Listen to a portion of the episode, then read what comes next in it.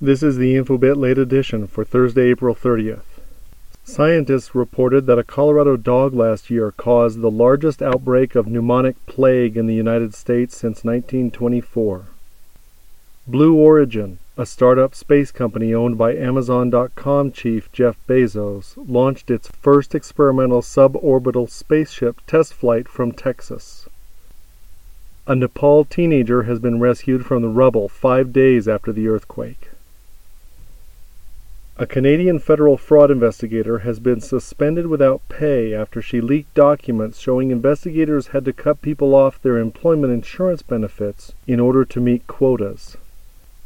A prisoner who was in the van with Freddie Gray, whose death in police custody led to the Baltimore riots, said Gray was, quote, intentionally trying to injure himself by, quote, banging against walls. Ford is recalling more than 591,000 vehicles in North America for four separate problems, including possible broken bolts that could make steering more difficult.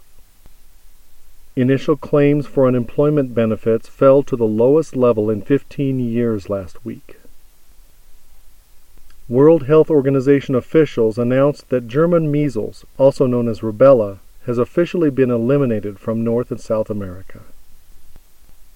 A court in northwest Pakistan has sentenced 10 men to life in prison for attacking education campaigner Malala Yousafzai in 2012. The NFL draft for 2015 has begun, and the number one pick was Florida State's Jameis Winston, who led the Seminoles to a 2013 national championship.